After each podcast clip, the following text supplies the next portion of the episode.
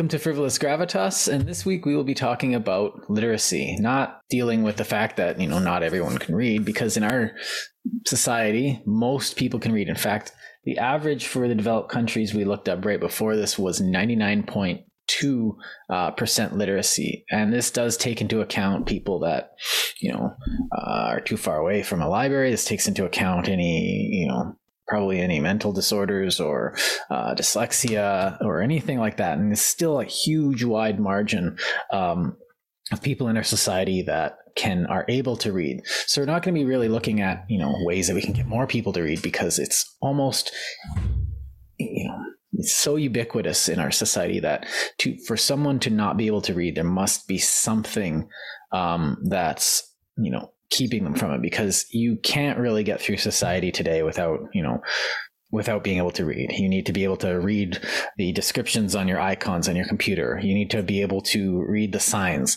There's, you know, a book every time you drive down the road, just waiting on the side, telling you, you know, eat here, uh, come here, uh, buy this thing. It's all our advertisements, all our signage, all our everything has uh, script on it that you have to read. You almost can't get by without reading in these days. Um, now, that's not to say that everyone can read well. Now, the older generations, um, especially on my wife's side, uh, probably didn't have as much um, education as we do. So they can read, but they never really were expected to read on the level that everyone is expected to read nowadays.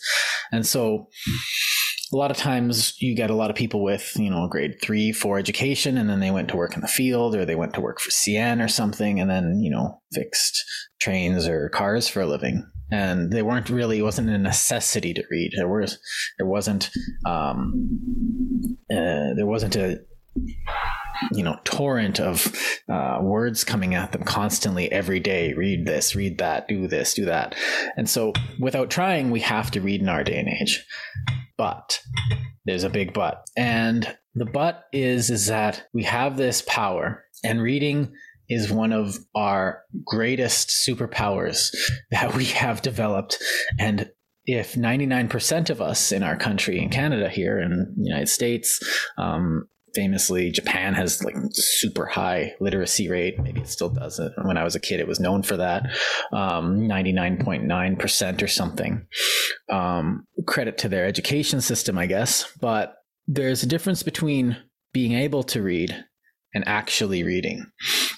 And for this um, chris is going to lead us through why the nature of this distinction and how this causes um, maybe issues in our society. Uh, no, Chris, thank you, Jordan. No problem. Uh, to start us off, I guess um, I want to talk about just like human rights and basic equality and why it's important because it kind of affects everybody's life, like lifetime life, not just you know in the moment or um, whether people's ability to spot a good deal on the side of the road or what have you if we truly believe in equality of opportunity because no person is born better than another person, uh, we can clearly see the difference in quality of life between people who read even the smallest little bit and people who don't. Um, then we should be able to reasonably assume literacy plays at least some role in professional success. So just because money makes things easier to quantify as a you know in results in terms of successes and things like that, uh, I'm gonna sort of hinge heavily on the income side of things, not because that's the most important facet to um, proper literacy, but because it's easiest to measure and compare and contrast between peoples. So, uh, income distribution itself is a well known modern crisis. It's been widely cited and studied, especially recently with the since the Occupy Wall Street movement. And over the course of a person's life, this amounts to a staggering level of income disparity, which wouldn't be a problem if were just talking about fancy cars, uh, big houses, tropical vacations, or you know things that nobody's really entitled to. The problem is education, and for people's kids, um, that costs money, and access to medication or that people require to live on, or medical services that help them grow effectively so they can learn and be productive and professional workers later on in life. Um, that also means tax revenues and tax base. Same with like stable food and housing. Like all of these bare necessities are moving, they're being removed from people's reach, at least partially due to a uh, reduced personal development offered by reading, because lower income levels are far more um, correlative to uh, a lack of knowledge or a lack of um, just reading in general. So whether that's financial literacy or it's like patronage of the arts or it's uh, understanding of law, uh, their own civic duties as civilians, all those types of things require some kind of broader scope than oneself. Like they have to understand and be able to manipulate information and data that's received in their day to day lives as they go about. And that comes down to comprehension. And what a routine, regular pattern or behavior of literacy helps us with most is comprehension. So it's not about necessarily the thing you're reading when you're reading.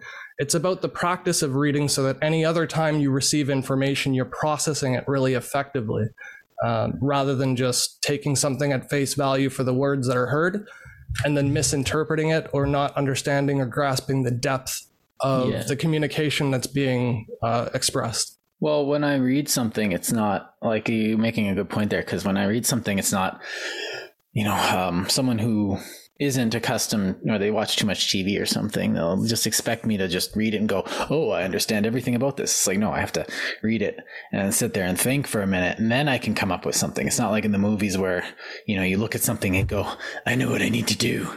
It's like, mm. no, you have to process it and it's a hard thing. And I, I do a lot of reading for my, for a living and, uh, it's a, definitely a skill I had to learn. Now I can read but I had to learn how to um, really get into it, to really uh, work with the meat of it and find out what I need and don't need. And um, it became a, like it's a skill that you have to hone. But the problem, I guess, is um, getting to that, comp- able to where you can comprehend it. That's a uh, very difficult. Uh, uh, there's a lot of side things at play too, like the discipline of sitting down and making yourself read when you're not able to do it well or when you don't enjoy it. Like I'm not ashamed to say I have I struggle with reading a lot and I always have because of uh, ADHD. And that sort of forced me to say like if i am going to put in all this energy and effort into sitting still and making myself read even though i have to read the same sentence over and over again sometimes or repeat paragraphs because i missed something sometimes i'll just skip it and be like well if i lost it i lost it whatever and just move on just to, to get through the material. But that doesn't mean that because reading is hard that you can't do it. And it mm-hmm. doesn't mean because you don't memorize everything that you've read that you that it's not worth doing. The actual practice is the the goal. It's not the end result of having known everything that you've read. It's the practice of reading that makes it easier to know things that you read moving forward in the future. Yeah, I think that's another thing that people assume reading is is that they, you know, you read something you just know it. It's like, well, after a fashion, like I've read uh, like I've read The Count of Monte Cristo, but that doesn't mean I can recite it.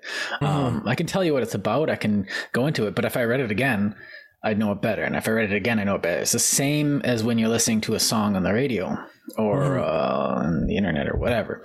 You you get it, and then you get it again. And anything worth reading is gonna you're gonna have to unpack it uh, with time and multiple readings because there's more to something that's worth reading than just than just the base. You know, well, I need to know what I need to know from this, and so you get it's not like in a video game where you read something and you've acquired, you know, crafting skills. It's like, yeah, no, yeah. that teaches you how to do it. Now you got to practice the actual thing. So yeah, so f- for me, it was because it was hard to read. I forced myself to make sure I only read nonfiction, so that at least I knew for for sure that my efforts and energies were best placed for for my long term benefit. Well, you're um, practical. Um, it's uh, yeah. It's, I had this. I had the same thing, but I just when I was 26, I was just like, I need more data, everything, nonfiction, fiction, and I I went out and read everything. Um, for yeah, actually was, probably the very same reason. when I was a teenager in high school, I started reading textbooks from the the overstock of the bookstores, so you could get like a full 500 page book for yeah. you know five dollars or something super cheap. And then you could learn Java programming. No matter how old you are, Java programming doesn't care whether you're a professional developer, university student, or you know a 13 year old with a bus pass. Mm-hmm. Um, you can learn anything from a textbook, and even though they're really, really boring and it's dry material, the thing is, every single sentence you force yourself to read is useful. I mean, yeah. not not literally, but mind the pun. No. But and like I think I, I do want to come back to discipline a bit, but I do like have uh, that mirrors my own example where I like that really is a very Chris thing to do. and pragmatic to a fault. well, it is, but that's that's what you wanted. And and even though William who just wanted so I went and got it, it's like, well, it must be nice for you. The rest of us have to use discipline. And for even for me, I have a similar problem. I've got ADHD, and I can't just sit down and read something.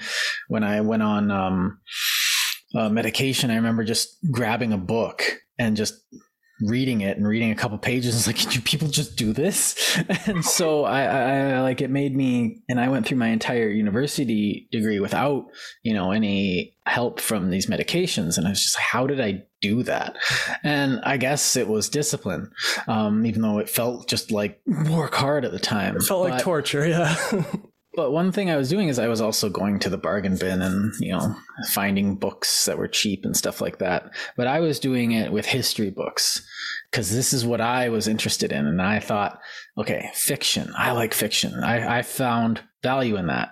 You're going to find, like, people will find value in whatever they're interested in. And that's important. What do you want to read? Well, it doesn't matter. You need, need everyone's like I've definitely been asked like what should I read to become better? It's like well, what do you want to read? Well, first of all, everything. Um, second of all, mm. um, what interests you? It's just like, well, you need to read this book, you know, The Seven Habits of Highly Successful Individuals, The Rules of Management, blah, blah, blah. It's like, I haven't read either of those. and it's just like, you know what? If that's what you want to read, go read it. But like, I just thought, like, no, I, I can, I, I want to read what I think will make me successful or what, but also what interests me. But I also have to sit down and actually read it.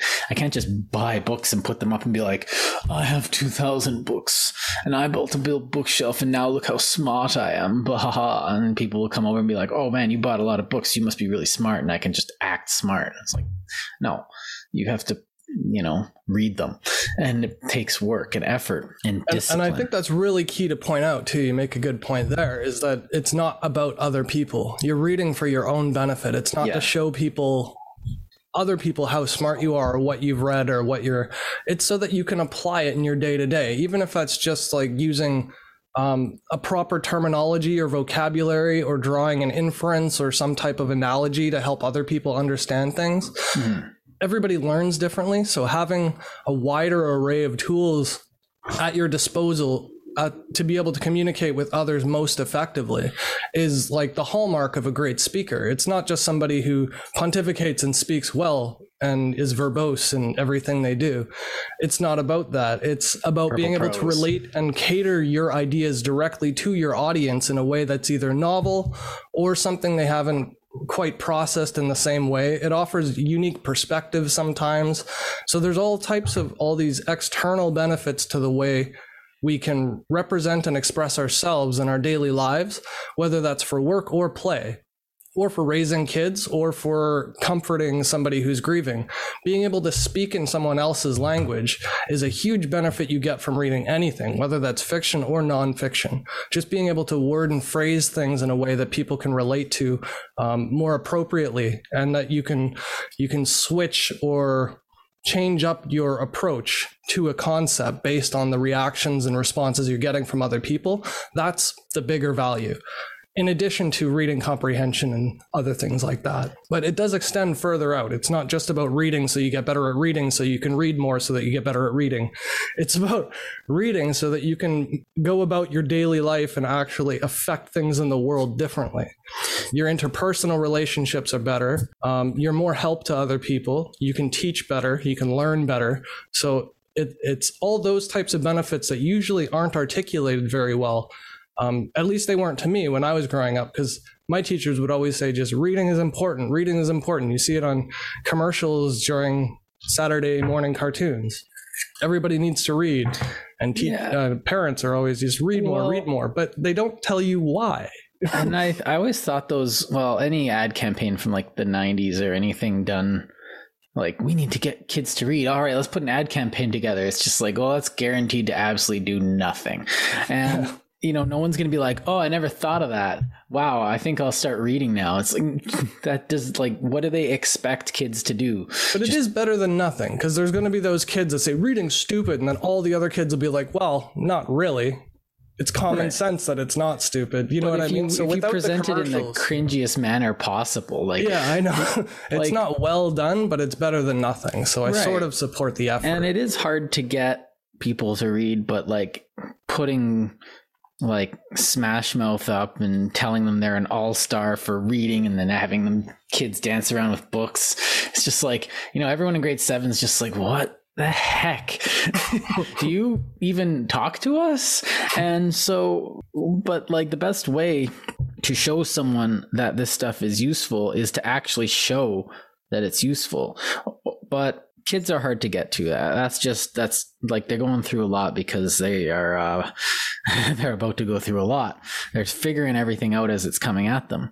And we know now that you know reading is this big boon and we should have started it earlier but that's hindsight. So you know a lot of you know what we're what a lot of what that is is just like what can we do now? But what has to be done is that we have to not just show them well, what's what's happening, I guess, is you have this culture of with a lot of not with a lot of kids, kids these days, but it's not the kids, it's everybody. You have this culture of uh, there's a couple places where it goes. You have this idea that ignorance is as good as my ignorance is just as good or better than your knowledge. I have street smarts or whatever stupid thing people say. It's like no, street smarts is just people smarts that relates to the street. It's just being intelligent in another arena. Like you, Mhm. you, you you're still an idiot. You're just an idiot on the street. yeah, you- converting grams to ounces is still math.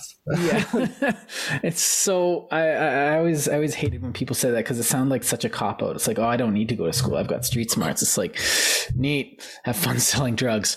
But um, to me, Street smarts can mean other things. It could be like the way people, like being able to read a person who's trying to deceive you.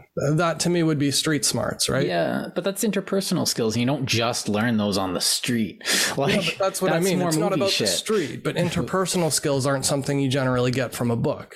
No, So that's what I think people mean by street smarts is things that you don't necessarily learn by being taught them. You learn it by experience. No, although reading nonfiction definitely affects like um in my life when I've read a lot of nonfiction, I've applied it in my life. It's like, oh, you know, you read one character going about their stuff and you realize that, you know, maybe I was being an absolute idiot just like this character was, and I should chill out and not make a big deal out of everything.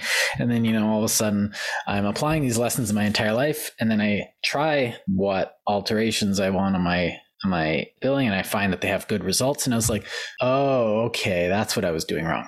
But getting back to that idea of culture is that you have this I'm not saying it's like a cultural thing, like like as in like your culture does this. I'm saying it's when we have groups of people in our society in all in all places uh, at all levels that say oh i don't need to read i'm rich. Oh i don't need to read. That's just what rich people do.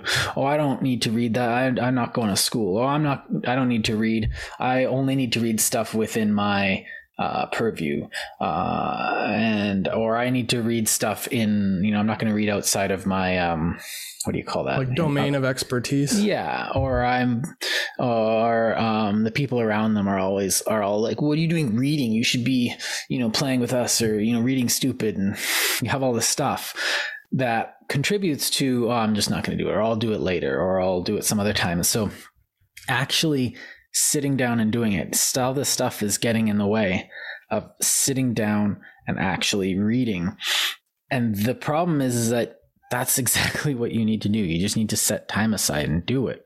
So a lot of this literacy, a lot of these literacy programs and comprehension programs are geared towards getting people to just pick up a book and read and getting people to read. And a lot of what I do when I'm trying to teach literacy and comprehension is to assuage them from thinking that reading is this chore that you need to do. You need to sit down. You need to dissect the book. It's only something you do at school. And I try to do no. Let's read something fun. And when we dissect it, it'll be because we enjoyed the book and not because we um, were forced to read it. So it's like a lot of times I'll get the, the student to try and pick the book, but um, it doesn't always work.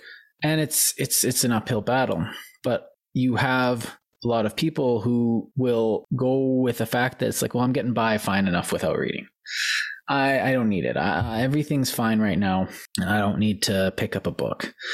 And this is at every age, this is an argument from ignorance because practicality aside, it is the most what reading actually is, besides, you know, learning which way to turn on the street, allows you just such a richer life than had you not. Now, I'm a lot of times you how do i say this? And i think that comes down to what reading is like i said. part of what i wanted to get into yeah, today was talking about the benefits of of reading and how it does impact people's lives because i yeah. think a lot of this wasn't explained to me when i was younger and mm-hmm. that's what put me off for the longest time. I mean they luckily said, read books and you'll be cool.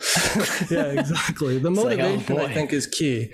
Um, and motivating people to read in pragmatic terms, at least people like me, I think is important. And that's what I wanted to sort of talk about today is sort of describe the pragmatic sense and why it, why we should all pay attention to it, even if practically speaking, that's not um, necessarily our goal, aim, or function of reading itself.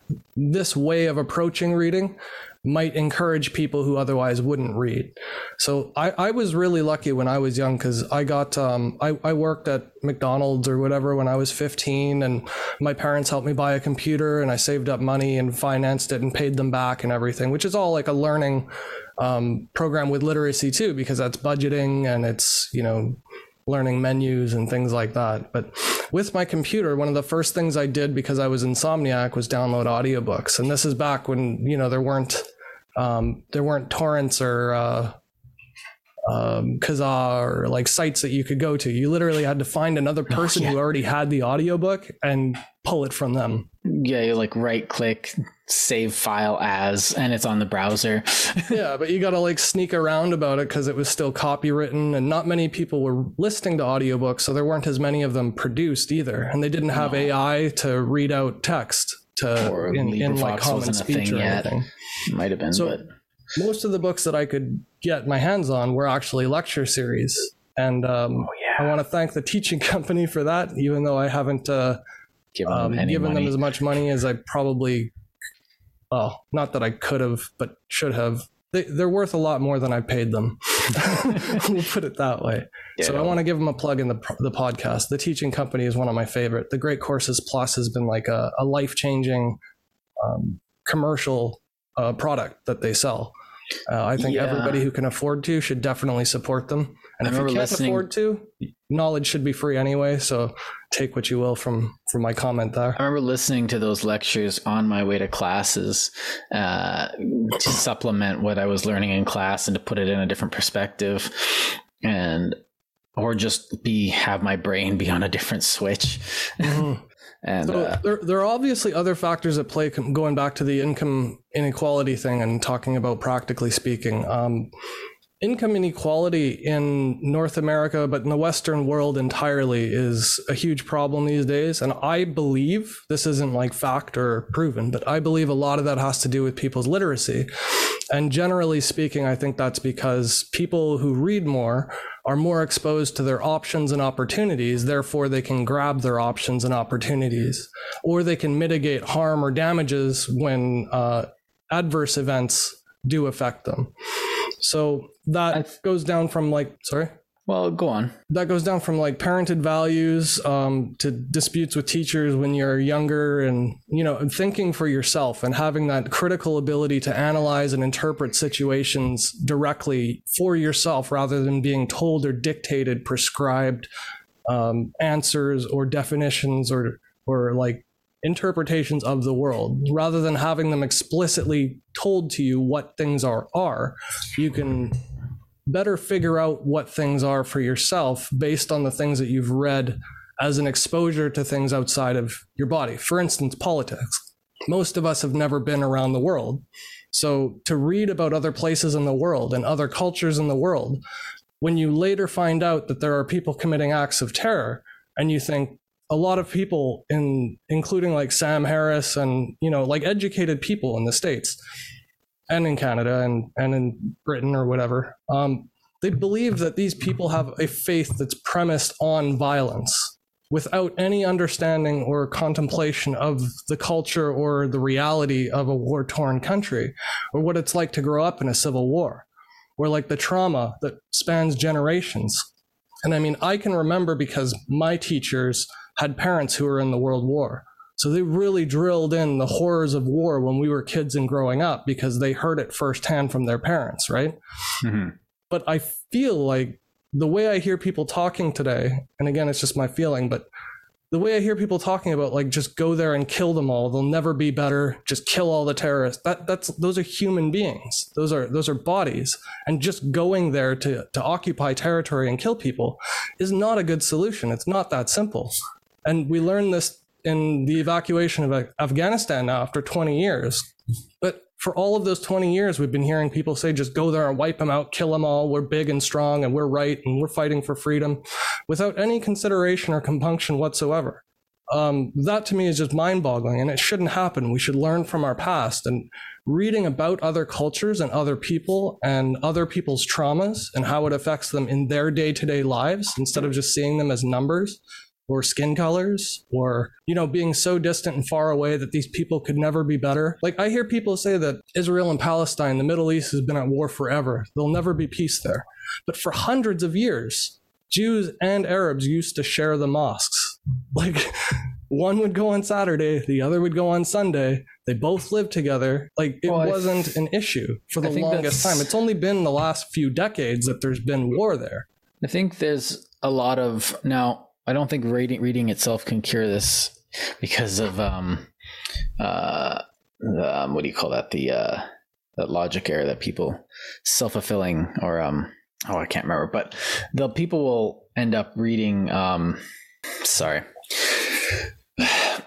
So what people when they if they haven't read anything about it and they're just told they they told something and they they hear something and it sounds good they'll believe it and they'll read a lot of people will end up only reading to confirm that uh and like confirmation bias is what i'm trying to get at so um but when you read, you can get a better sense of it. And the more you read, the more nuanced a sense of it you can get. Now, getting back to people though because this is this is all pretty obvious. Um, now you talked about income disparity. Yeah and... i'm still gonna get to it though. I haven't actually got into it yet. Okay sorry. Then i'll let you get into that okay. but so judging on that but like a lot of people with current events and politics are reading uh, or hearing stuff from just one silo and then they're just sitting there in their little confirmation bias reading only one thing over and over and over again. Um, and this is a fault of comprehension This is also a laziness uh, issue. Uh, yes, I am calling people lazy that sit in their silo, um, but uh, and then that leads to you know more just apathy and letting but sort of what I was getting at though is it feeds a positive feedback loop. So when a teacher has direct direct knowledge and exposure to the horrors of war, they will teach it to students and kids like us who don't even listen or pay attention in class yeah. will just invariably by exposure to it grow up to understand the, the complicated convolutions of warring countries and warring peoples. Mm. So it's just in that same sense that um, knowledge begets understanding, which begets compassion and resolution. Also, having income by uh, knowledge resources, that wealth also expands exponentially based on how well you know the system as opposed to how productive you are in the system. That's just the way the world is right now in the Western nations. You could be the most skilled craftsman ever, but even if people are paying 10 times the value of a normal carpenter's work for your sp- your mastery and your craft it's going to be your lawyer who's who set up your articles of incorporation and files your taxes through your accountants. It's going to be those people with knowledge services that are making the most reaping the most benefit for the least amount of work on their backs because that's how our system is set up. We have a service economy. Mm-hmm. so having skills is definitely important. But what's more important, rather than trading hour for dollar for your livelihood, even though you're a master craftsman, rather than trading hour for dollar for your product or service, you can be trading wealth that begets wealth that begets wealth because with the knowledge and understanding of the system you can set up umbrella corporations and save more money and leverage and reinvest your money and then you're making money off the money you've already made as opposed to money off the labor and productivity from your craft and skill well, and this relies on on ignorance of the population uh, well those people just get rich doing magic.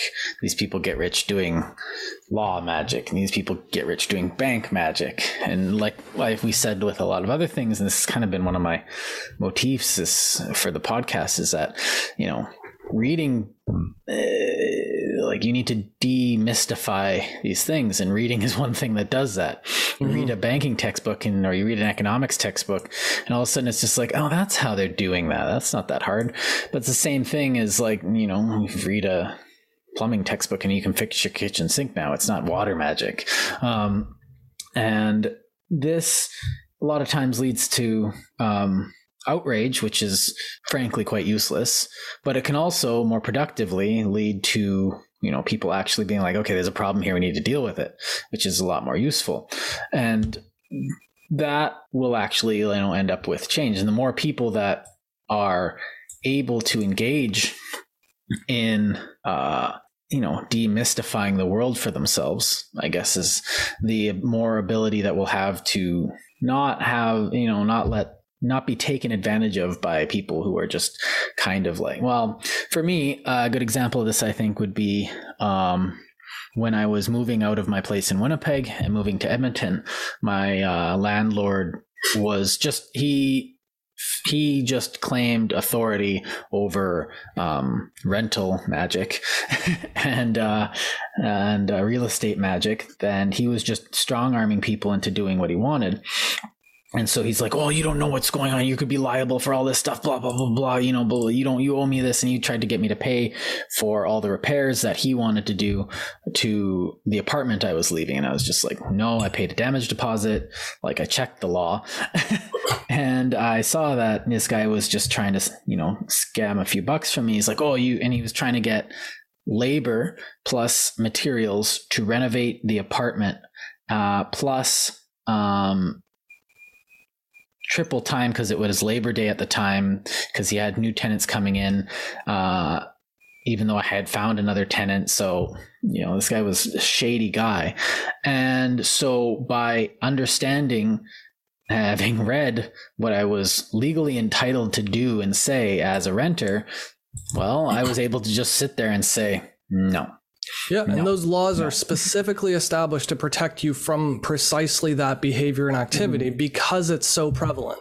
Because so many businesses and people have attempted to do that to profit off of other people um, who are less aware of their rights and laws. Like that's the reason we needed to make it a regulation is because people were violating other people's rights. They were being abused. Mm-hmm. So I think you hit a key note there with the vulnerability because that's pretty much the biggest impediment to somebody's income is their vulnerability to exploitation. That's like literally the same thing. One person's profiting off the labor and sweat of somebody else.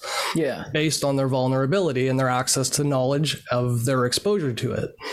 So knowing the system is more rewarding than knowing something useful or productive these days in terms of income and wealth, not in all cases, because obviously there's a greater fulfillment and enrichment of life producing something tangible mm. than moving numbers on a screen isn't tangible or rewarding whatsoever. I mean, it's financially rewarding, but it's not materially rewarding in somebody's life. And one of the other things that I like, and it's just kind of weird and tangential, is that having read all I had read, uh, even in nonfiction, I had realized that not just letting it happen and letting him just kind of walk all over me and not taking the beating uh like he was yelling at me and swearing at me you know you breaking my balls? And i just went yeah i am.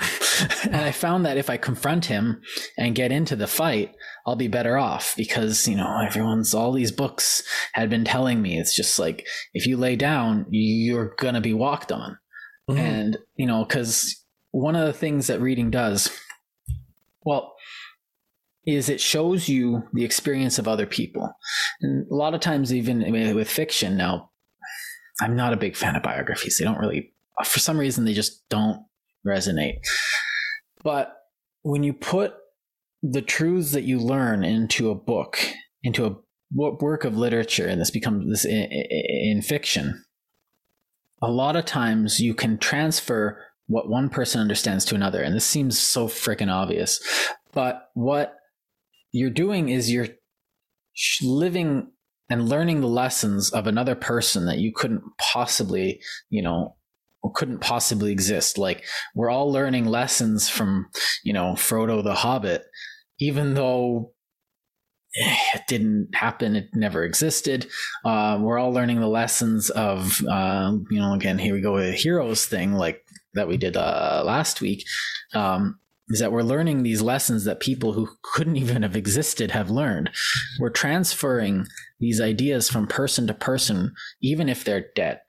And this is one of the reasons I'm also an archivist, is because I believe that these lessons need to be saved. And if they're nonfiction, you know, the lessons from the people in the past need to be put forward so people can sit down and read them and learn those lessons without having to actually learn them themselves. And this, like you said, with a war, like the longer we have people telling us about World War II, the longer we have before the next time we screw up and get stupid and do it again.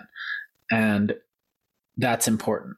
But it mm-hmm. comes down to simple things like, you know, not letting, you know, you okay, you the bus driver doesn't like the look of you and says you're not allowed to come on the bus, and you say, tough, and it's just not letting yourself be walked on, knowing what you're capable of. And I think the tragedy here and the problem, and this gets into the disparity, and I'm sorry if I'm tra- mistracking you, is that a lot of people don't believe they deserve this, and a lot of people don't believe they're capable of it.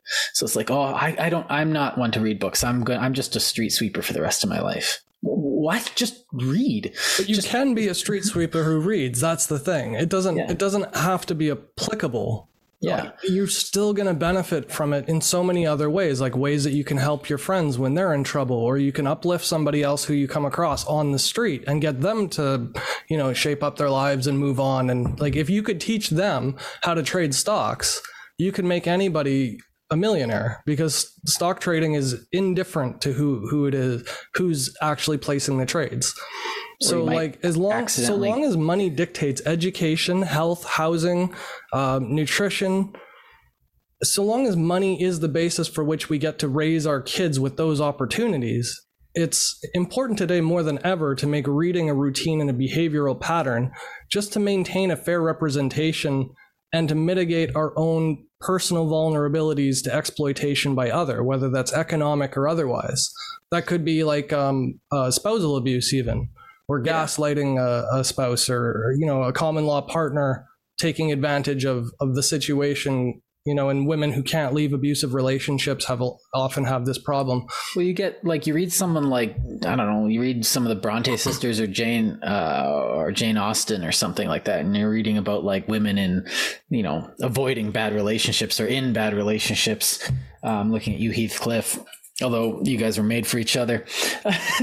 Sorry. No idea who that is. Wuthering Heights. It's a he's a character. Oh, okay. Um, God, everyone in that book was just terrible. uh, but um, you learn that you can have these things, and you learn that you know maybe just because you're you are you know the way you are now, you you deserve it, and you learn like there's examples of action. There's examples of self-worth. There's examples of you know i don't have to take this. Or oh wait this i remember one book uh, here's a better example rather than just me making up hypotheticals. Well, do you mind but, if I ask you to table it until I finish the income disparity? Yeah, let me let me just get on that. Let me just take make a note. The sorry, I've been trying to get to like the, the opening point was sort of just to, to talk yeah. about how to quantify the differences between literacy and illiteracy. And I, I want to get to the income disparity thing so we can at least have a basis point from which to, to lop, jump on off that, from. Though, I don't think like to get you is I don't think money is actually a bad thing in this equation. I think that literacy allows better opportunities with regard to money because that's the equalizer. That's the important yeah. factor. Is instead mm-hmm. of having resources extracted from you when you're already limited in those resources, yeah, for those resources to be required to gain more education and more access to more wealth, like it's a feedback loop, and that will perpetually keep people impoverished no matter how hard they work. Well, but literacy back... is a cure for that. This goes back to a couple uh, quote from a couple things ago where um, to those that have nothing everything will be taken. And to those that have everything everything will be given. And if you give yourself something in the form of knowledge from reading you will have something and then you will be given and it's that simple. yeah, so it's not money that's the problem. I don't. I, no. I don't ever want to make that. What I'm saying though is the way the system is now. The only way to make it better is to play the system that it is now and then change it. And the only way to do that mm-hmm. is to get involved actively through knowledge because we are a knowledge economy. The mm-hmm. only way to change the law is to become part of the law or to lobby against it or to write draft proposals that change it. You know yeah. what I mean? Like you have to actually engage in the system that we're in in order to change it because that's how it's built and structured. Well, that's if it were structured any differently, it would waffle and change with the wind and the tide and nobody could do anything. You couldn't plan long term if the laws changed every week. They have to be static and structured. So as the way they are now, static and structured, the only way to change it is to know the laws as they are now and follow those protocols and procedures to change the policies that are ineffective effective in causing income disparity and inequality and access to health and, and restricting, sorry, restricting access to health and housing and food and all that yeah. kind of stuff. So, so no, it's, this is, this is exactly right. Um, and it's, that's, that's well put. So go on. I just wanted to say that it was it was good. So there are obviously other factors at play concerning inequality. So I'm not trying to say this is one blanket statement. It's just like like everything from local peers and culture, as you mentioned before, and race and core values and just genetics and principles, all kinds of things. But what's important to note though is that with knowledge and without skill, a simple person can earn exponentially more in their lifetime than a skilled tradesperson who never learned more than their craft. And like those types of people are more productive and useful and they contribute more to society. And we should have a system that promotes them to at least earn as much. I'm not saying they have to be more important than a banker or whatever, but no. they should at least have the capacity to earn as much as a banker without doing banking. Now, this system, you can't. I'm going to make an un- I'm going to make an unpopular um, assertion here, okay. and I d- is that if you read and you educate yourself. So you're a you're a bank teller, and you you're a bank teller because you have the qualifications of a bank teller, and you make I don't know well, I don't know what minimum is now. You make like thirteen bucks an hour. Um, now the thing is, is that if you haven't done anything else other than just do bank telling, and you know you just kind of go home, you're worth thirteen bucks an hour. Someone who sits there and goes home and reads and tries to better himself, you know, even just exercises a bit, maybe. I don't know. You, they are making themselves worth more. And just because you think you deserve more doesn't mean you actually, um, that you're actually worth that. And this is kind of goes back to that quote that I used before is that by reading, you are actually increasing your value um, with regard to whatever. And it goes like it, you work at a paint store and you can talk to the boss about this book you've read because the boss also reads. All of a sudden, you are talking to the boss mm-hmm. and you're having a conversation, and he knows that you're now a good guy because you read enough to be able to talk on subjects other than paint. Um, this is adding i used to work at a paint store and this is the motion that you use for adding tint to paint. Sorry. No one's gonna get that. Um, and so you all of a sudden now that you can talk to this guy about some obscure topic eh, i don't know um, it could be anything uh, or you show an interest in something beyond you are seen as someone who's more valuable and if you show that you know i read this thing and now i know how to i know how to do this or now i know how to program a computer or now i know how to write a paper and they're like you can write a paper i can't write a paper that's that's pretty awesome you should uh, and so now you're thinking this guy can read enough to learn a simple skill on his time off he can read enough to become an assistant manager. He can read enough to do this. You give yourself more value. And now I know everyone's going to go off in their little uh, mushrooms. Uh, okay, that was a dumb analogy. They're going to go off their rockers saying, You're saying some people are worth more than others.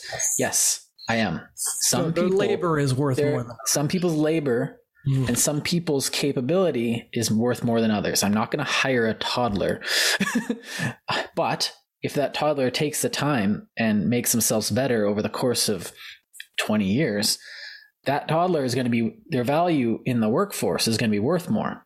Now, our value changes from situation to situation, but within the workforce or within the uh, realm of um, capability in earning, you can make yourself more. And this is why I say, you know, people don't think that they need to deserve it because a lot of people are holding themselves back saying oh i don't I, I can't do that. I'm not that smart. Well have you tried? Uh, well you know uh, i don't deserve it because you know you know i'm a bad person. It's like well you don't need to be a bad if you know you're a bad person then you it's the first step in changing it. So you can make yourself worth more and reading is the like chris said is the equalizer. It's the thing you can do most readily available in order to better yourself. And the thing is is that there's mechanisms within society and within technology to allow this i.e the libraries. The libraries in canada are actually Phenomenal. great. Yes i'm like Yeah. no one goes to them? Well a lot of people go to them. Actually every time i go there's just kids everywhere and i think that's great. Um and the internet. Like type in oh, i can't find the book i want go into google type in the book you want and then type in pdf and you'll find it or go to the internet archives Yeah. So in keeping with the subject, though, with sorry income disparity, though, what I was getting at is there there are ways that people use the term and apply it, and there are ways to actually interpret it properly. And this is both a good example and it's um, a good topic for our subject matter today. So, like, I'm not suggesting it's effective at all to promote liter- literacy only to Hispanic people in the States because their numbers are the highest rates of illiteracy, because that's not equal. That's not a way of equalizing things in terms of income disparity, even promoting racist literacy just to one group because they're the most disparate. The way to equalize is to say, hey, yes, there are less white people who are illiterate than there are Hispanic people.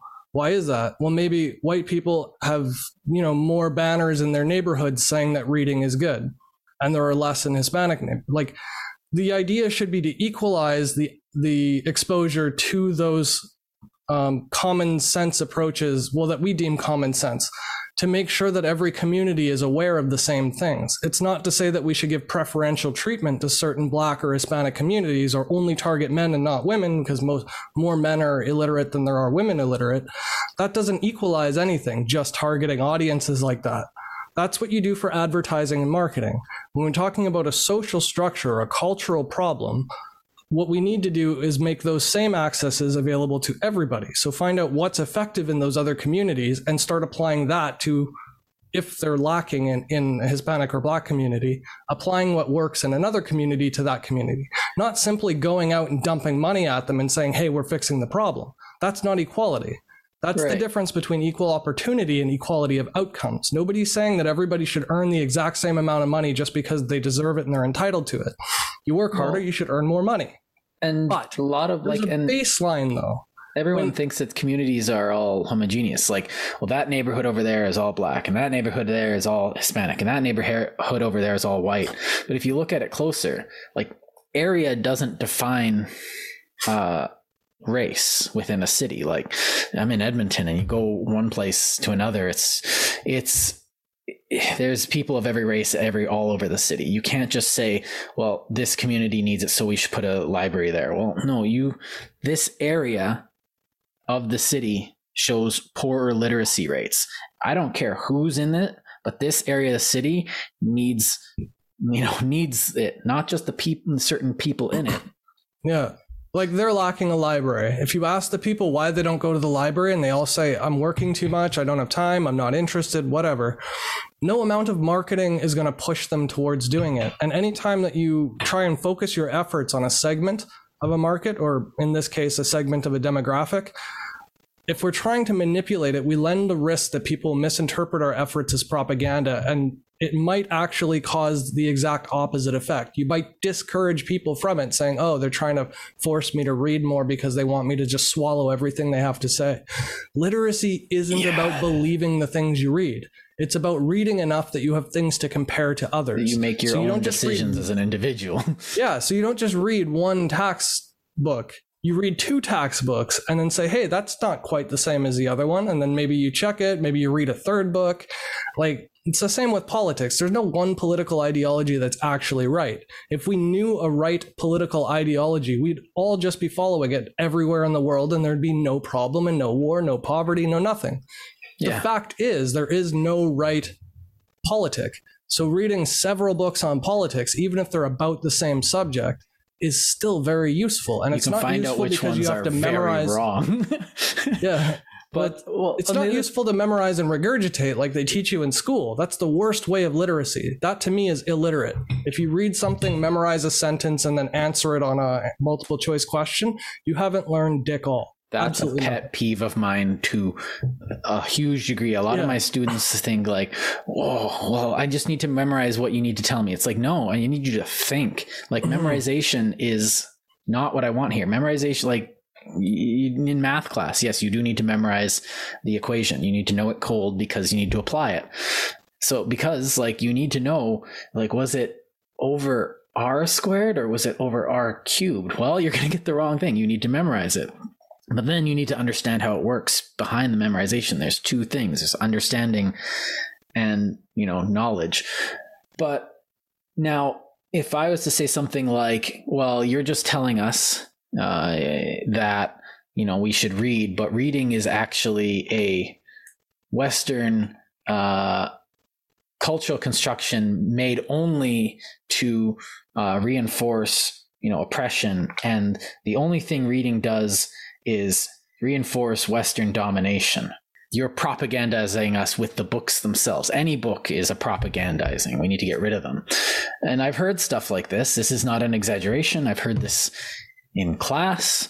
Um, and it can be used as a cop out, but it can be also used. That's what Nigeria's biggest terrorist group is named after Boko Haram. Boko oh, yeah, Haram. Right. Like, that's the yeah. name of their organization. You're trying to make us read because you want us to believe whatever you have to say. Yeah. Like, people literally do believe that that's propaganda. So, no amount actually, of marketing is going to change people's patterns of behaviors of going to the library if they believe you're only telling them that to propaganda. Well, and this actually shows like the inherent power of it.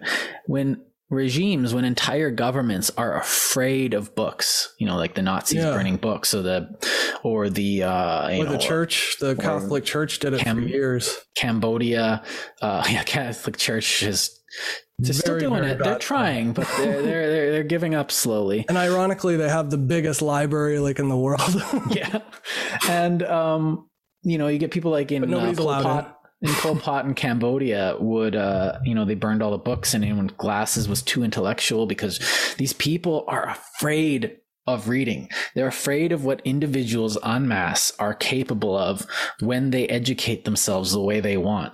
And that's that, what Malcolm X really pushed. Like that's what he was trying to encourage the black movement for self-defense. It was about sharpening the mind so you don't get taken advantage of and then you don't need to use force. Yeah. That, is... That's the strength and power of knowledge. It's not the power to exploit others that you should be aiming for or the power to make tons of money just so that you can be powerful yourself and have all the women and nice cars and everything you want. Mm-hmm. You should want that power so that you could teach other impoverished people or single mothers or something how to provide better lives for their families. Not so that everybody's a millionaire, but so people can eat and have health care and have clothes and get educated because education itself even costs money. Or even so, so you can contribute in a way that brings you the meaning into your life. So, you know, you, you, you educate yourself and all of a sudden you're working and your work itself is benefiting other people without, you know, you like you become someone who learns how to, you know, you did it, you read a bunch of business books and instead of just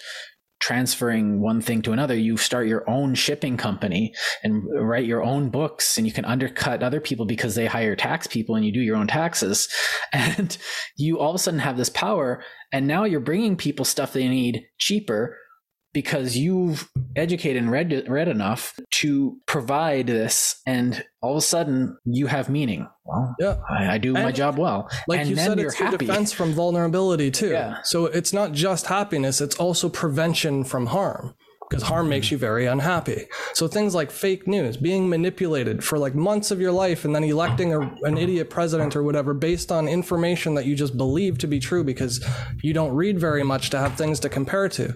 Or when a COVID crisis hits and you don't know you know masks are good or not or who's lying and you know about um masks are good no, they're not. yes vaccine. they are it's like ah yeah but like the reason people are susceptible to believe things that they hear is because they don't have any point of reference to the opposite they don't have any reference for critical thought of what they read. They just assume if something's printed, then it must be true. But like I said, I've published books. I barely passed English class. Like any idiot can publish something these days. I got a it doesn't take on my genius. English thing and then went on to get a history degree with honors because, well, I did the work. I sit down and read. Yeah, and, and that to me is the biggest part is reducing harm. Even if reading didn't make you happy and you hate it and, it, and it's like energy consumption and all that, but the reduction of harm and impact on your life by others trying to to exploit your vulnerability is huge. It's I astronomical. What, I think what we're trying to say is that it makes you anti-fragile. Yeah, um, it really does. Nassim Taleb sort of way is because um, now we've brought this up before, but anti-fragile is a specific term. It's not. It doesn't mean durable, where you can just take punishment. It means that you, you, don't fall apart. You don't fall apart when stuff happens. So someone who doesn't exercise is going to be more fragile if you know if if I fall from a from a meter, you know, I'm I'm going to be fine because you know I've built myself up. And but if someone who like an old lady, an old lady, she's fragile. I'm anti-fragile. I'm not durable. It's still going to hurt me, but I'm not going to fall apart. And reading helps you eh, be fragile because life's going to hit you, but reading will give you more ideas. It's like, oh man, this is just like that time that Batman did that thing I can't believe I'm using Batman as an example for action in my life. But guess what? Yeah, Batman, reading that comic book became a, a, point of note in your podcast entry 20 years later. And it's, you will find inspiration, you'll learn lessons from myriads of places. We just brought up Kenshin in our Heroes episode, and mm. we used it to inform our action for like 20 years because we were reading that in high school. And this is just a comic book. It's just a TV show. And graphic novel. It's graphic. No, it's pronounced manga. manga.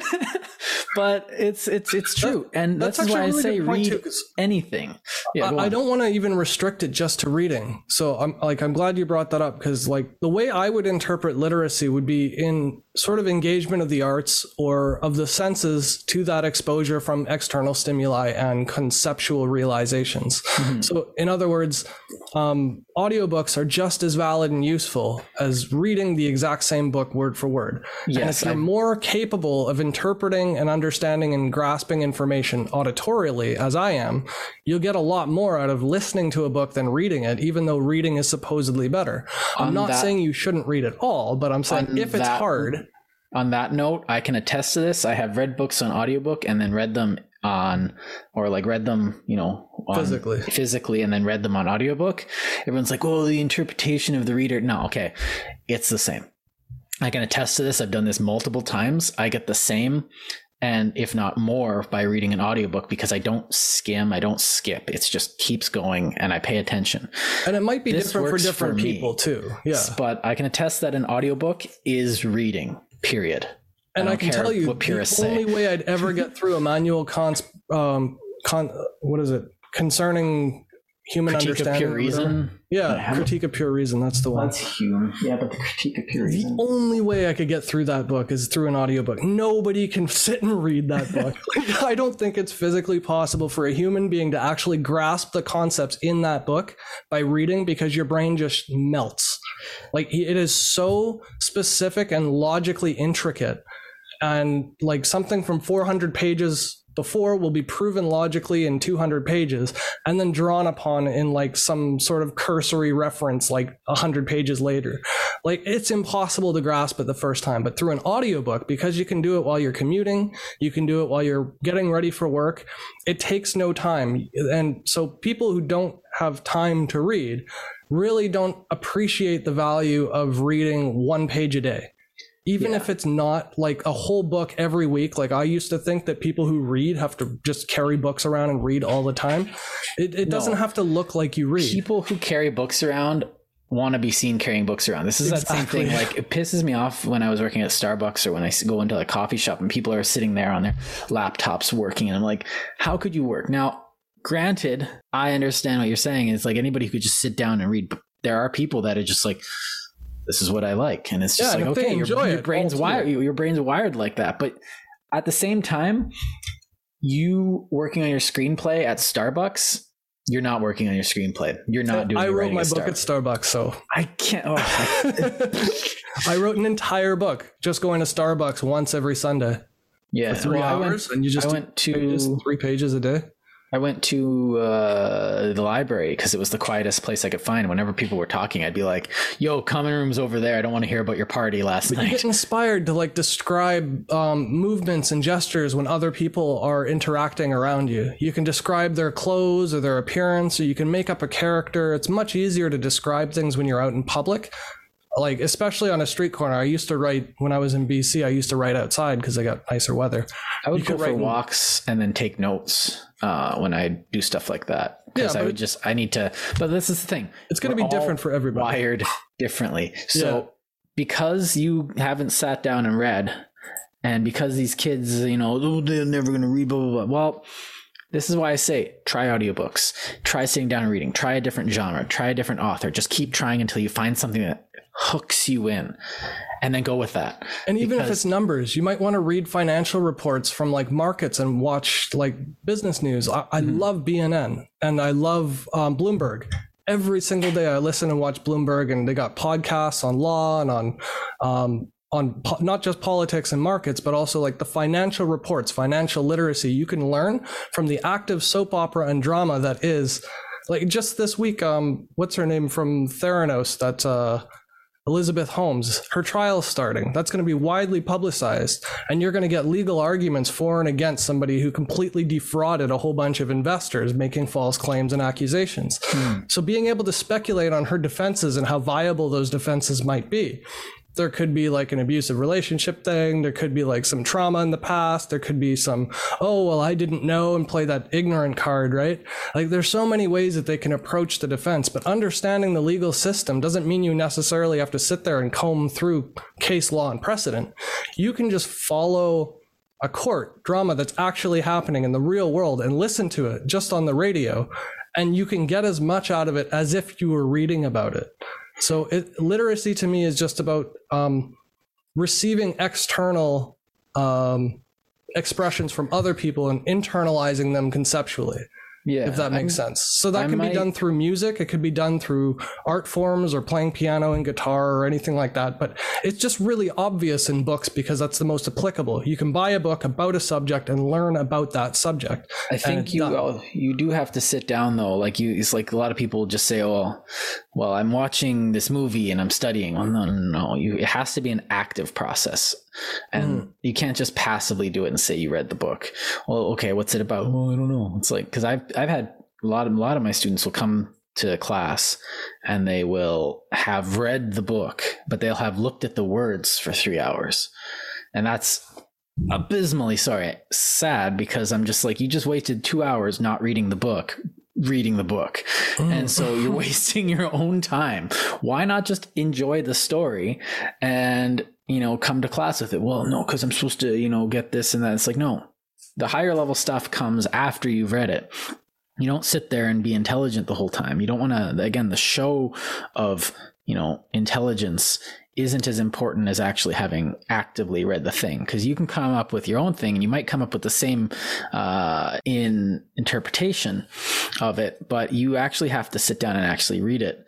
And this is my contention, I guess, a lot of people who make the show of it, because if you're one thing that I see a lot of people doing is that they, the reading is something that becomes the end in itself. And this is, again, you're cheating yourself. You have, oh, look at all these books, or you go to chapters and they have, say you can buy all these, like, you can buy all these books, but they're all color coded so you can have a colorful room or they'll have like fancy covers or something.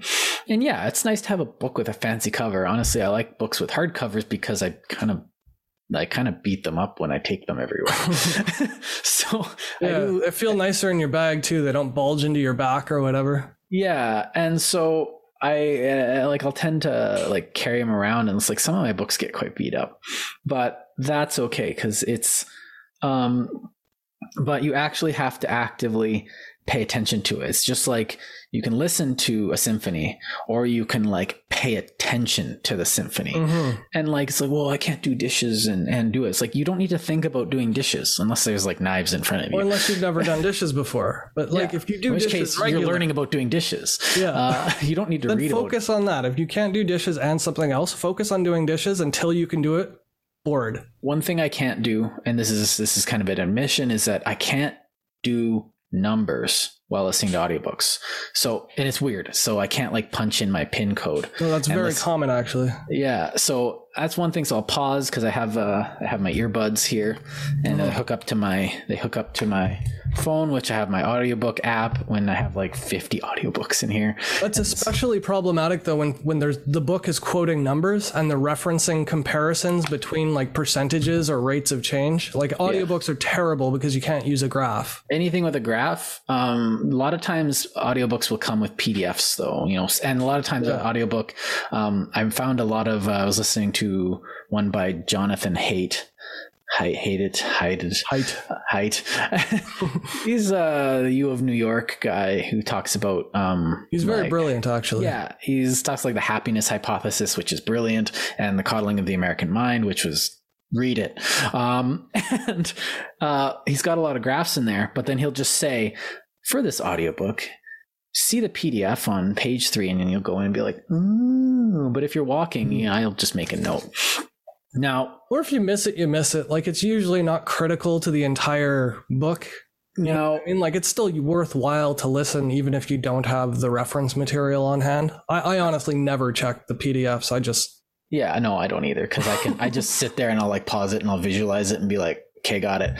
But yeah. I want to take an aside because uh, okay. for my own I want to be a bit selfish here and make a case for like a lit on nonfiction and history, because Chris is talking a lot about fic, uh, sorry for fiction and history, but mostly nonfiction and history. Chris is talking a lot about very practical stuff. Read the law. Read this. this. Yes, do read that. Uh, read manuals. Read nonfiction. Now, I will also make a case for now, like I said, you should read everything, you should try, but read history because if you want a story and you want it to apply to your life, history is the closest you're going to get. Um, the stories of everyone throughout history, there's stories about everything and everything, every topic that you can imagine. But these stories are ones that are directly applicable to your life because these are people that were doing actions and making actions in history that they were dealing with the circumstances that they were dealing with and you see how people in history dealt with stuff and a lot of times it's history is the most tragic uh, story that we have. Um, no story really has come close to the tragedy that is um, history. And to see where humanity is screwed up you can avoid a lot of that.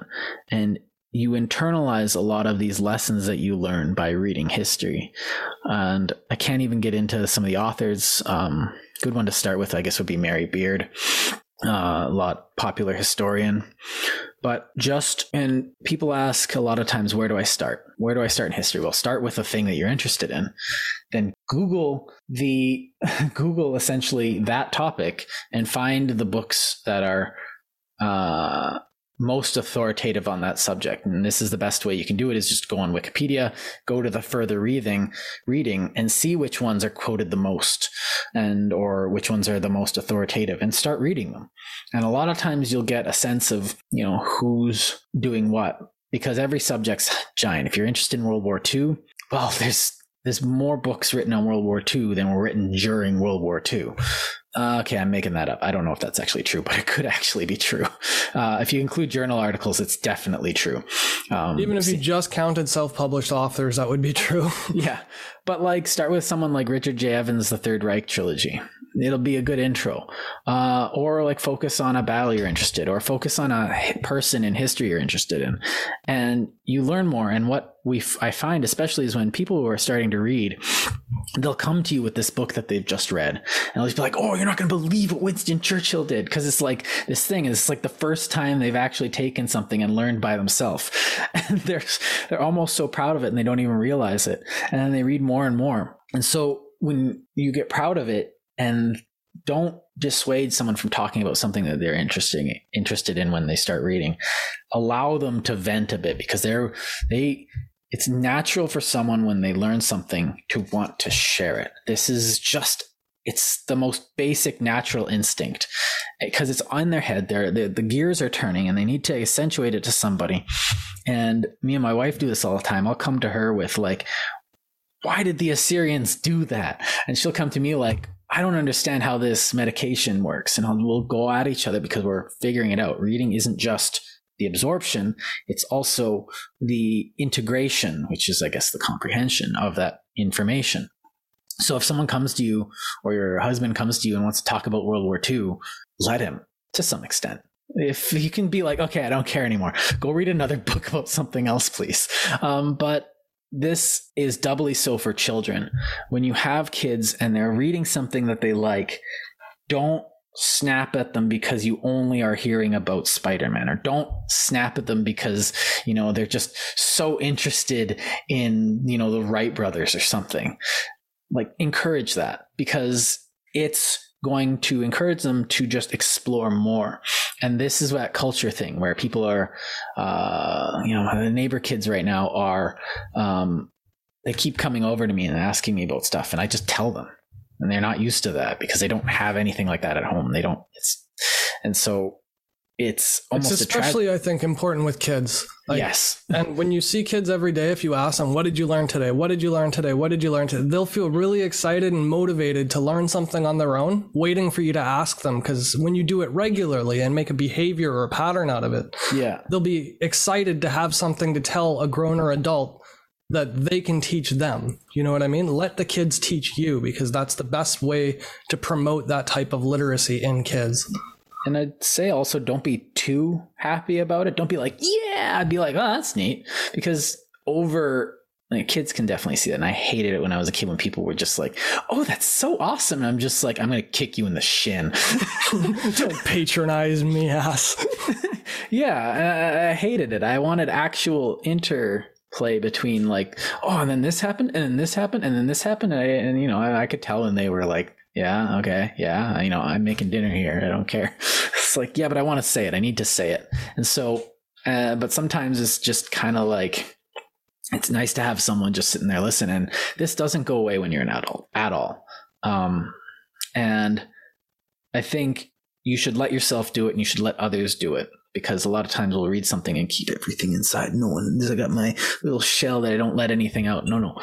You read and it wants to come out because you notice people have replaced the things that they've read and learned with reality TV or TV shows and sitcoms. Yeah. Rather than recounting something they've learned or taught, they'll they'll say, "Oh, did you see that on TV when so and so did this?" Or they'll talk about like a Big Brother or some kind of reality competition with uh, who's the best dancer or who sings or the most. Just or, be like high school like you know you go to a party with like your coworkers and a lot of times it'll just be like high school like oh my god i can't believe so and so did yeah. this it's, it's like and that's what they're doing though is they've, they've replaced that that literacy learning motivation and spirit and gusto they've replaced that with some, right. something benign and useless like television that's like a, scripted and completely fake yeah like when i went over to my my my father's place recently in early august he brought out all like the the stuff they did when they're reading about their ancestry and they just brought it out and it's like hey let's talk about this and it's something more to talk about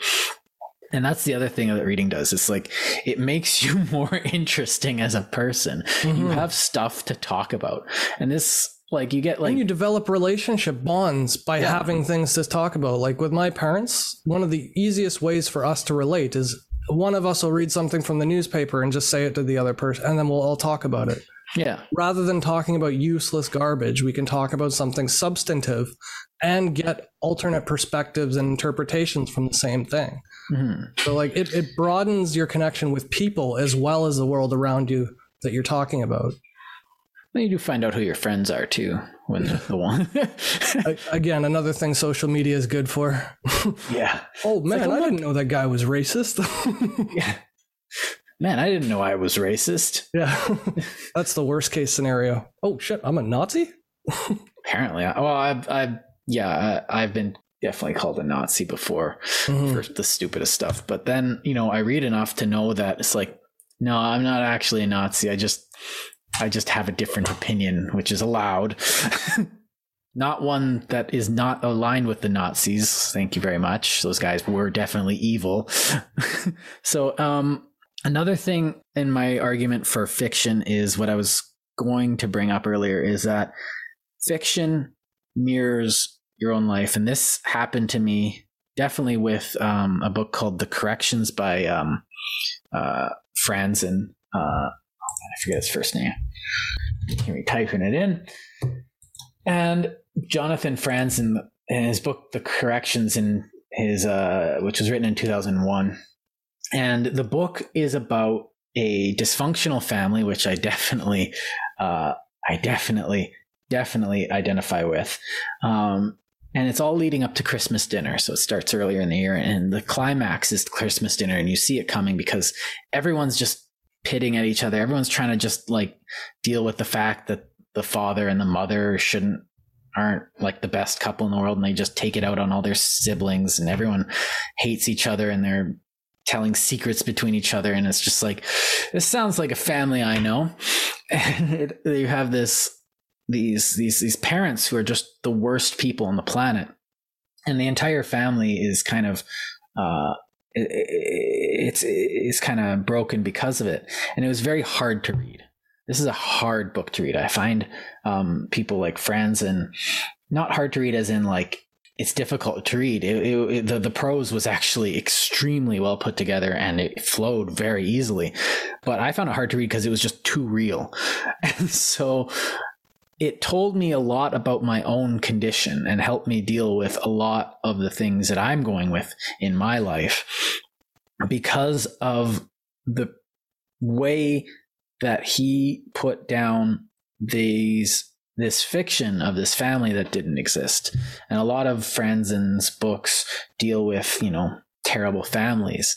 And the honesty of all the characters really lends itself to how one should deal with their own things. And you can see the thought processes of all the people dealing with the fact that they have this terrible Christmas dinner coming up. But it taught me a lot of how I should deal with my own dysfunctions in my family and it put me on a not like not just this book but this book and a lot of others put me on a path to a more mature approach to my my problems. And so even though it's just a story about a dysfunctional family uh i got a lot out of it because now i have this guy who's had these other things that i uh experiences and he's transferred them into my head and so this this guy who's probably never even heard of me or never will even hear of me, uh, unless he actually is one of our viewers, has actually touched my life in such a deep way by the mere fact that he seems to have understood the similar problems that I have and has thought about it to such extent that he can write a book about it. And then that has actually helped me deal with my my own troubles. I've said that a lot, but And I hear a lot of people get that type of benefit from reading too. Like I hmm. never did, and that's why I can't read fiction because it's just so painful to me. I would I'm blunt, like to a fault. I'm blunt, and when hmm. I read about a character who just pussyfoots around an issue, it just drives me mental because I just, just say it. oh, I hate that. like in, to me, it drives me like crazy to watch another character fumble through something I could have fixed in five minutes. And then it gets worse writing and where it's snowballs. just like, well, we're going to keep the plot going forward by them just not talking to each other. Like ever. Breaking Bad is like that. I can't stand the show because he's just like he just doesn't do what I would do, and it just frustrates me to no end. Like, just say something, speak up. Don't just stand there and mutter and shake your lip and walk away and say, like, just, It's this entire yeah, when an entire like episode of something could be solved by the two main characters actually being honest with themselves for half a second. yeah. But I get, I get how it resonates with other people. It's just not something that personally relates to me. So Yeah. I can't, like, I knowing that other people are affected by it doesn't change the way I understand it.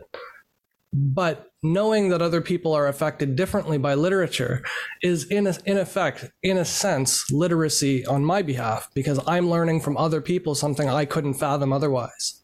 Do you know what I mean? Mhm. And that's why I don't want to restrict it just to books, but books are just an obvious interpretation of literacy from which we could talk about. But I really want to stress that we're talking about all types of literacy as anything that needs comprehension or abstract reasoning or thought or understanding.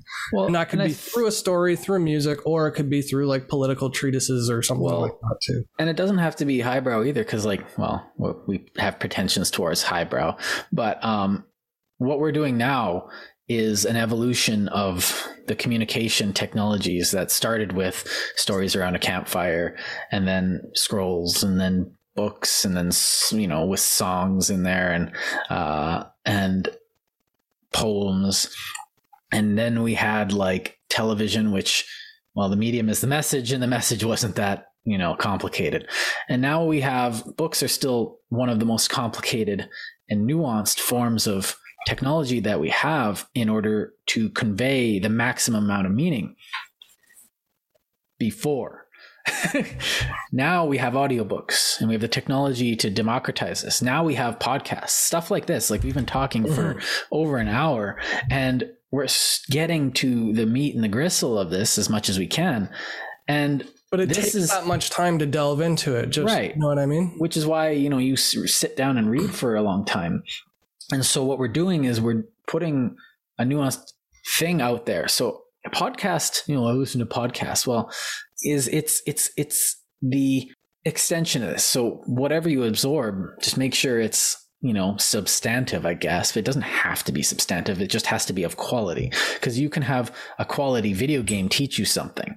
You can have a quality television program teach you something. Heck i've brought up some of my favorite programs and how what they taught me multiple times in this podcast Mhm. and i think it's how much you know caloric intake does your media have for your brain and i think it matters and And I think what you're getting at is sort of the critical thinking aspect of it. And that's Yeah. the key component. That's like the digestion. If you don't think critically, you're not digesting anything that you're absorbing. Like you're not getting nutrition from it, mental nutrition. You need to be critical about what you what media you absorb because without it, you're just basically putting on a topical lotion that washes off the next time you shower, yeah. Metaphorically speaking. and i think the best way to find that is if you finish reading something and do, does it do you sit there and have to mull it over a bit? Does it actually what did you learn? Like did you, You get, get, anything out of to it? tell people about it. or did you just waste an hour of your life that's an hour of your life you're not getting back. And reading and uh, you know uh, encountering media isn't something. We're storytellers as a species. And so you have to spend your time engaging in this storytelling but you have to do it wisely. And you know, we do here's that- the thing. Oh, sorry. no. I was just the only point of data I was going to point out, and I completely forgot to mention it from the onset of our show. but according to like Gallup and Pew, Pew Research, um, data shows that about 27% as of uh, 2019, 27% of people haven't read a book in whole or in part on either print, ebook, or audio in the past year. And that to me, like, there's there's a um, economies of scale work really well when you go from absolutely nothing and then an incremental start because you get a massive benefit from a small amount of exercise if you go from no exercise to a bit of exercise. Mm. The same applies to reading. You don't have to read like an hour a week and try and put aside all these other events in your life because an hour could be like a coffee date with somebody, right? Mm. If you only read 15 minutes and it takes you 15 minutes to read a whole page, which most people can do in five minutes, um, if you read one page a day, that's a book a year. And that's if you stop everything in your life and sit down and spend 15 minutes a day reading one page when you could read three. So mm-hmm. you could read three books a year, just 15 minutes a day. And it's it's not like people don't have the time. It's that they don't have the motivation to stop what they're doing and apply themselves to it. But I just, want to stress like, you don't need to spend hours and hours and hours to get a small benefit. You need to spend 15 minutes, a tiny, tiny portion of your day to get a massive benefit from it. Mm-hmm. Because mm-hmm. we're very myopic humans. We see things in near the near term. But when you think about it from your whole life's perspective, after 30 years, you will have read 30 really deep deeply complex books if you spent 15 minutes a page well, every day. It's kind of like I keep thinking of Jordan Peterson's idea of like what would you be like if you stopped wasting your time? What would you be like in five years if you weren't wasting your time? And you think about that and it's like go. And i remember in school in high in university what they would tell us high school wasn't school um, it was that you know if you read take an hour a day uh, and read or if you read one journal article uh, was it a month or something or a journal article a week or if you take an hour of day reading in your field in seven years you'll be like one of the foremost experts in that field mm-hmm. in the world. And like that is true. You he's like by the time seven years have gone it's like i've read everything. In fact i've started writing on this um, because you will have read everything and it it's that has been my modus operandi for a long time now yeah. and i'm starting to see the benefits. I'm not like saying that i'm genius or anything but the fact that i have barely passed high school and i'm able to communicate at all is I evidence that this school. works. Because i don't spend hours and hours a day reading. I spend maybe an hour a week. Uh, but yeah. you know what? I do what i'm able to but what counts as reading though? Like we're we're, that, we're that's sort we're of why I say it. It's, yeah, it's many things. So I'll i finished three time. books last week, and I'm I'm on cue to finish two this week, and mm. so and that's like, excellent. I I super applaud that. Like, but like I'm not gonna say, well, what have you done? It's like, well, well I'm not gonna say that. Like I'm not. That's that's me. I'm gonna say like, well, someone else is going to have done different stuff. But at the same time, as long as you're moving forward, I can respect you. Um, I might not respect what you're reading. Uh, well, I've read all of Das Kapital. It's like, oh, at least you're reading. Yeah sort of but but the biggest benefits we get are the long-term benefits and the long-term benefits aren't about the actual specific material in question the long-term no. benefits are the practice of engagement of critical thought because that's what extends out into all of your other facets of your life from teaching and raising kids to helping family members or being a good friend to somebody or being a, a spouse that's compassionate and understanding or empathizing with your family when you're having one of those crazy Christmas dinners. Um, and I um, think the there's a there's a danger perceived in reading because a lot of times, and this goes back to trust. I'm like jiving on what you just said there. Is that we have all these people and you can get this power out of it. And 26% of people haven't read, read a book in the last year, even though they can read. And we have this theory that like oh you know if they start reading that's those are the people that would you know those are you know uh, those farmers. What if if they start reading they're only going to read nazi stuff and this comes back down to trust. You have to trust that even if people start reading stupid stuff eventually they're going to you know smarten up and read whatever. And if we think that if you think that you know if you're afraid of people reading bad stuff, that's the same totalitarian mindset that you're afraid of. It's mm-hmm. like, well, they they're better off not reading if they're not reading that. Well, no, they're going to come to different conclusions, and you have to trust that they are going to come to conclusions, because the alternative is well, either they stay not reading, or they, uh, or you burn their books. and so and for ha- freedom to exist, in order for unique mm-hmm. people to exist in a free society, there must necessarily be people who think differently. Like yeah. they have to exist. And it's much better to live in a world where you can contest and argue ideas competently between two people reading different things or interpreting the same thing differently. It's a way better world to have something to discuss productively and meaningfully, even if you have different views on the subject matter that you've read. It's way more valuable than that than to have them not read at all and then just make up things to believe and then you've got nothing to discuss. You can't argue with somebody who makes up their premise. Like no. there, there's just nothing to argue. You know, if they're going to say three plus three equals seven, then you can say, "Here's the proof that it doesn't." And they say, "I don't believe your proof." Well, what left is there to talk about, right? Well, and I think that comes from a fact that like a lot of people like you if you're reading a book, you are engaging in truth seeking and you're automatically acknowledging that there is truth. Something is something. And if you say three plus three equals seven, then you can just, it doesn't matter if you read or not. Nothing matters because nothing is true. Therefore, I don't need to read. I can just make it up and go with my feelings. And so arguing with that person is ridiculous and redundant and in the first place. It's futile so, by definition. so reading lets you understand what truth there is out there.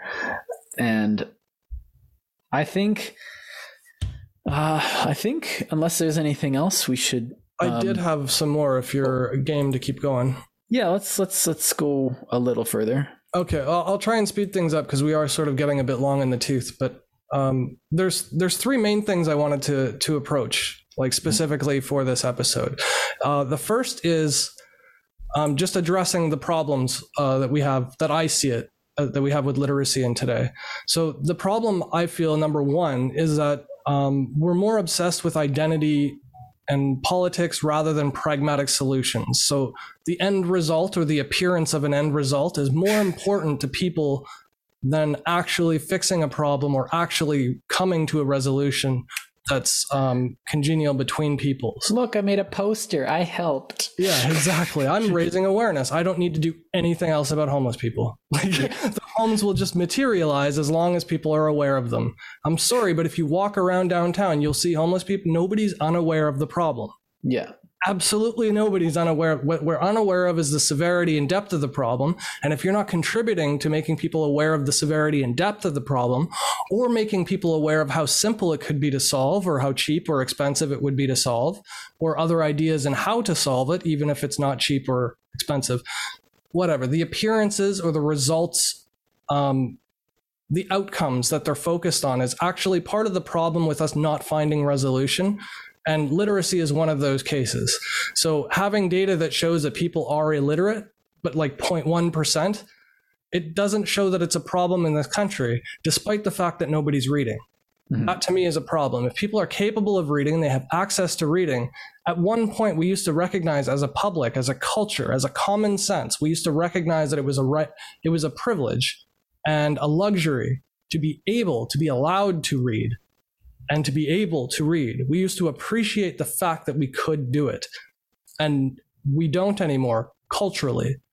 Um, and I say this probably just anecdotally from the people I know and I've seen, but like I've worked around the country and I, I've worked for years, gone to school for years. Like I've met thousands of people in my lifetime, and I've met literally less than hundreds who read every day.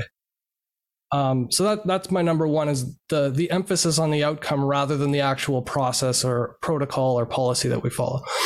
The second problem with literacy is education for pay or paywalls and access to science or journal articles or resources to fend off other like poisonous addictions like fake news or uh, scandals, clickbait, that type of thing. When people are exploiting our psychology to prevent us from accessing knowledge, or when people are requiring some kind of pay or there's a gatekeeper to accessing the free press i think that's a, a, a, travesty. Like it's a it's an absolute travesty. It's the worst thing our country could do for the future population of not just our country but the species to restrict people's access to knowledge. It just shouldn't happen. I understand making people pay for a medium like a book because it costs money to print a book but like libraries are there specifically for that. And there are donation uh, libraries receive tons of book donations uh, every year. So those are a library is a solution to this type of problem. But the fact that it's so prevalent now for even like the new york times or wall street journal or globe and mail to paywall um, consistent news and journalism i think is terrible it's the worst thing you can do to an education society is prevent people from educating themselves Yeah, the reason I don't read the Globe and Mail isn't because I don't follow the Globe and Mail's politics. It's because I can't read the Globe and Mail. exactly well, it's like, well, you won't read the Globe and Mail. It's like, yeah, but I can read uh, three other papers, uh, three other Canadian papers. Like the National Post isn't behind a paywall, and there's other liberal papers that aren't behind paywalls. Like, I'm not going to pay we should for. want to read disparate opinions too like i want to read stuff i don't believe in but i can't because they want to charge for it and i can't afford to to get access to all of these different sources Hmm. i might be able to afford one but that's an echo chamber right like that's not expanding my my awareness of other points of view Now, on an aside, the medium of newspaper is dying because it's not as efficient as other mediums that are popping up right now to convey me, um, news. well And it- newsprint on the web is the same thing It is. you don't need and a physical piece of paper to buy. That's also dying. I think a lot of. Uh, well it's bigger than ever well, it's because of these paywalls and stuff it's they have less overhead and more income I think we'll start seeing in the next couple of years new mediums come up that will more effectively convey news with less bias. Well, look what they've been doing with native ads. Like they call it native ads, but what they're actually Oh, doing yeah. is getting somebody's money and then putting in an art uh, something that looks like an article that's actually an advertisement. China's like that to me bad is for that. that's heinous China that keeps is a doing that. in perversion of knowledge. or literature. Yeah. It just drives me mad. But that is a huge problem I find is that we're okay with this. We're just we're letting it go and letting it slide. We're not offended by it. We should all be like intellectually and personally offended by the way the journals are are behaving as companies, but especially the science community, because taxpayers are funding a lot of the research that gets paywalled. you can't accept grant money from donors who get tax rebates and tax relief and then not let taxpayers see your research results. That's BS. Like absolute BS. But anyway, Yeah. that's just well, it's up to the individual, propensity. and this is why we're advocating for reading because it is like we can't rely on the government to, you know, tell us what's right and wrong because, well, you know, they're in power at the moment. and, you Thanks know, to history, we know better. yeah. So it's reading enforces the uh it, it enforce that doesn't enforce it. It helps the truth come out because we all just if we're all reading the same thing and we all kind of say that's dumb and everyone's just like well actually it's not dumb because we need this guy or that guy in charge or we need you know other stupid ideas that we're being told are the answers to our problems. And if we're reading we can see the truth for ourselves and speak up in a more effective manner. And then we get rid of these eh, these the more people that read and are can comprehend and see meaning in the things that they're reading the less effective this will be and the less they'll try to do it. Um, and so they have an interest there is an interest at the top to keep you from reading. Um, and if someone tells you not to read a book you better read that one. It's like well maybe not mein kampf. I'm saying But it Maybe- helps you understand the other side of the argument. To get the best argument it's from poorly somebody you written. Though disagree it's with. such yeah i know. Yeah.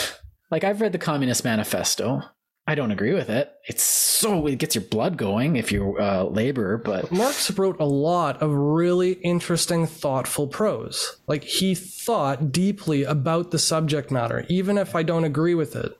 It's going to be a deeper understanding of a position I don't agree with than I'll ever get on my own because I disagree with it. You know what I mean? The only way to get that or to be able to fathom some portion of somebody else's abstract conceptualization of reality is to get it from the horse's mouth from somebody who's deeply thought about it, right? You can't just discuss Christianity from a, an agnostic or an atheist pro- perspective because there's a feeling and a community and a culture behind Christianity, and even that's different between Christians based on their denomination or creed or whatever. So, like, you need to get it straight from the horse's mouth in order to actually even get a, attempt to grasp how other people feel or react or behave based on the same set of information.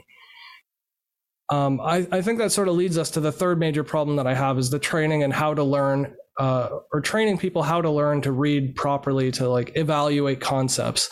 And the, the easiest way to describe that is just people's inability and not just other people, I mean, all human beings physiologically, we have an incapacity to fathom future prospects as quickly and readily and easily as immediate term prospects. So reading one page a day, you might say, "Oh, I don't need to read today." And then every day it's, "I don't need to read today. I don't need to read today. It's just one day. It's just 15 minutes. Who cares?" But over time, that adds up. So when you make these these patterns of behaviors or these routines or these rituals of productive, progressive self-development, even if it's reading like self-help books or meditation, whatever you choose to pick up and read, if you do it for 5, 10, 15 minutes a day, it is way, way, way more beneficial to you than doing nothing. This sounds and exactly. People misinterpret that. They think it's only 15 minutes, so whatever, I can skip today.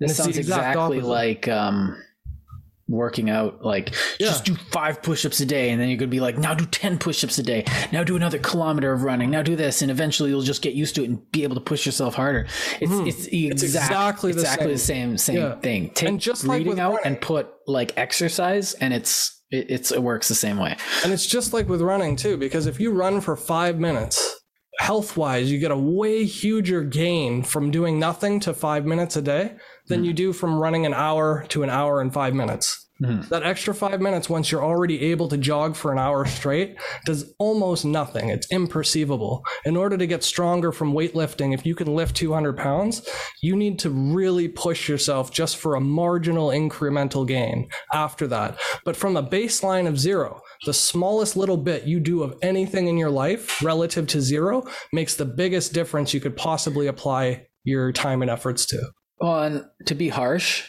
anyone who says that, well, I can't do that, or I have, I'm dyslexic, or I'm, uh, I, I have, I don't have enough time, I don't have enough, blah, blah, blah, it's like, I don't care. Find a way. I do not care. Everything that you say when you say I can't do it is an excuse. And I'm like, read something, but anything that every time you don't read, it's just an excuse. Oh, I'm blind. There's audiobooks. Get somebody to help you. Like, don't let anything stand in your way. Be as belligerent as you need to. If someone's holding a gun to your head and says you're not allowed to read, read because you're in a country that doesn't, you don't probably don't even want to live in. So I don't care what your excuse is, do it. And like, I, I, am sorry change- if I'm harsh, but it's the same thing with exercise. It's like, oh, I'm tired today. Good. Oh, well, you know, uh, I, I don't have, you know, well, I don't have any books because, you know, I'm this. Good. Now you can jog and run to the, you can jog to the library, come home and then read. Now you're doing two things. That's four. So, you know, I'm sorry.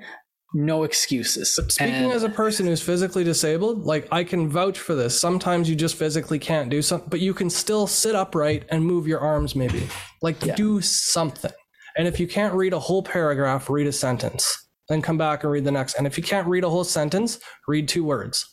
Do something. I remember only being improve if you do and something. Then being like, you know, calling my wife and being like, bring me a book or something. or like, I can't do anything because I'm sick. Like, I'm suffering from this heart thing right now.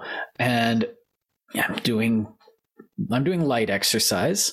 I'm going for walks. I'm not letting myself just get, you know, inflate because, you know, I can't, uh, I have like I don't want to call it a disability, but a situation, an affliction, an affliction, and so I'm doing what I can because I can, and because I realize that whatever I do even the smallest thing, is better than had I not done anything. And anything I have is an excuse, and it's lame. Like, And again, Oh, literacy can be my anything. grandmother died. Well, that doesn't mean you can't read a book. You don't have to put your life on the hold because, you know, your grandma wouldn't want you to not read. And if books are impossible, go through an album, like start cover to cover, the way the the artist intended you to listen, start to finish, everything, because hmm. that's similar to reading in the sense that you get a consistent, well, not in everything you listen to, but if you listen to good music, there will be some type of motif for the album. And Yeah. listening to it in order front to back, even the songs you don't like, and you listen to the lyrics and you follow the the progression of the the chords and the drumming patterns and you know all those little schemas that go into the production of a quality album. Um, it's easy to pinpoint them. Like you can tell the difference between Lil Wayne and Pearl Jam. You know what I mean? Or like Tupac was really really good at making albums have a theme because the whole album would be sort of tied towards a singular um, a, a point or a goal or a focal point. Do you know what I mean? Mhm. Like they all sort of taper in together, all of the songs and the combination and the order and the length of the tracks and all that. That's a type of literacy in understanding where the artist is expressing uh, something deeper and more meaningful than just superficially picking out a single track or like two songs that you like and listening to them on repeat. Because there's only so much you can gain from hearing the same song for the eighth time rather than ever listening to the whole album cover to cover. You'll get a lot more out of listening to a whole album cover to cover two or three times than repeating for the ninth or tenth that one one or two songs that you like. Mhm. Um, Unless it's still in like unpacking. Poetry does this a lot. Poetry's hard to read. yeah, If you read something and go, oh, there's something there. And you read it again. And you read it again and again and again. And every time you read it, there's something new there. And you're just like, there's something here. And reading it over and over again will unpack it more. And like, a good music does that. A good movie, like a really good movie, there's not as many of those. Um, thinking something like, you know, Barry Lyndon or something like that, where Yeah, you have to a watch it a year twice. at least. Though there's always Yeah. something that comes out every year that's just really good. Yeah. Don't well let yourself get cynical good. with stuff that you read. But I Yeah. On that note, I think I'm uh, I'm pretty much ready to wrap up. If you had any final comments, no, I said I think I said everything I needed to say. reading Um, is good. Do it. yeah. Don't just don't just be literate. Actually read. so So thank you for listening to Frivolous Gravitas. You Yeah. are uh, if welcome got- to like and subscribe if you're watching on YouTube. But uh, we've got obviously an RSS feed for just the audio only versions. You can find us on Google Podcasts, on iTunes, all kinds of other places. You can call us and say hi. Uh, if you have gotten to this part of the audio uh, audiobook uh, podcast, um, for comments, yeah, hi, mom. Uh, tell us which book had the greatest effect on your life, and tell us about it. Because I always need new reading recommendations, and uh, just put that in the comments, and maybe I'll have Hmm. something new to read. Because I'm always looking for new books. Yeah, maybe this time we'll try to uh, add some some references in the description too. We'll link to some some books that we like. Some what do you call it? A book club thing. What does Oprah do? She's got a, a book list. She just she? makes money. She just sits there and makes money. Okay, it'll be the frivolous gravitas bestsellers list. The book club. So not not things that sell, but things that get read. Best readers list. Maybe we should just put together a list of books we like. That's what that's what I'm trying to say. Yeah.